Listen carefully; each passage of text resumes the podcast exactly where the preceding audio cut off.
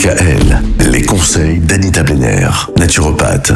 Anita, cette semaine on parle des carences, mais également des excès dans différentes choses, Mhm. des choses euh, pour lesquelles il vaut mieux finalement avoir un équilibre. La vitamine C, ça c'est un grand classique, ça, la vitamine oui, C. Et, et pourtant, alors il y a fort fort longtemps, nous savions synthétiser la vitamine C comme tout primate qui se respectait. C'est-à-dire qu'on n'avait pas besoin de l'apporter par l'alimentation, Ouais. on savait la synthétiser. Et certains animaux savent la synthétiser, comme la chèvre et surtout le rat, qui arrive à s'autofabriquer jusqu'à 5 grammes de vitamine C par jour. C'est énorme. Et c'est peut-être pour cette raison qu'il arrive à survivre dans des endroits très insalubres. hein. Donc, en ce qui nous concerne, la vitamine C est devenue une vitamine essentielle dans le sens que nos apports ne peuvent venir que par le biais de notre alimentation. Et comme elle a tendance à diminuer dans nos fruits et légumes, il devient vital de savoir quels sont nos apports journaliers.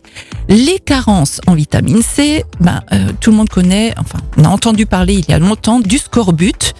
C'est une maladie très ancienne qui a tendance à refaire son apparition notamment auprès de la population SDF ou des gens qui ne consomment pas de fruits.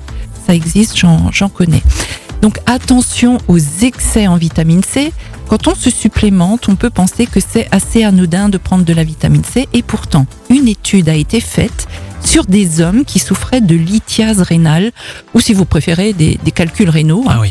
Et on a remarqué qu'un grand nombre de ces hommes consommaient un gramme de vitamine C en supplémentation. Donc attention, on consulte un professionnel avant de se lancer dans l'auto-complémentation car il y a également des mélanges à ne surtout pas faire. Mais vous voyez que Ah. même la vitamine C, euh, ne prenez jamais au-delà, moi je dirais de 500 mg par jour si on se supplémente.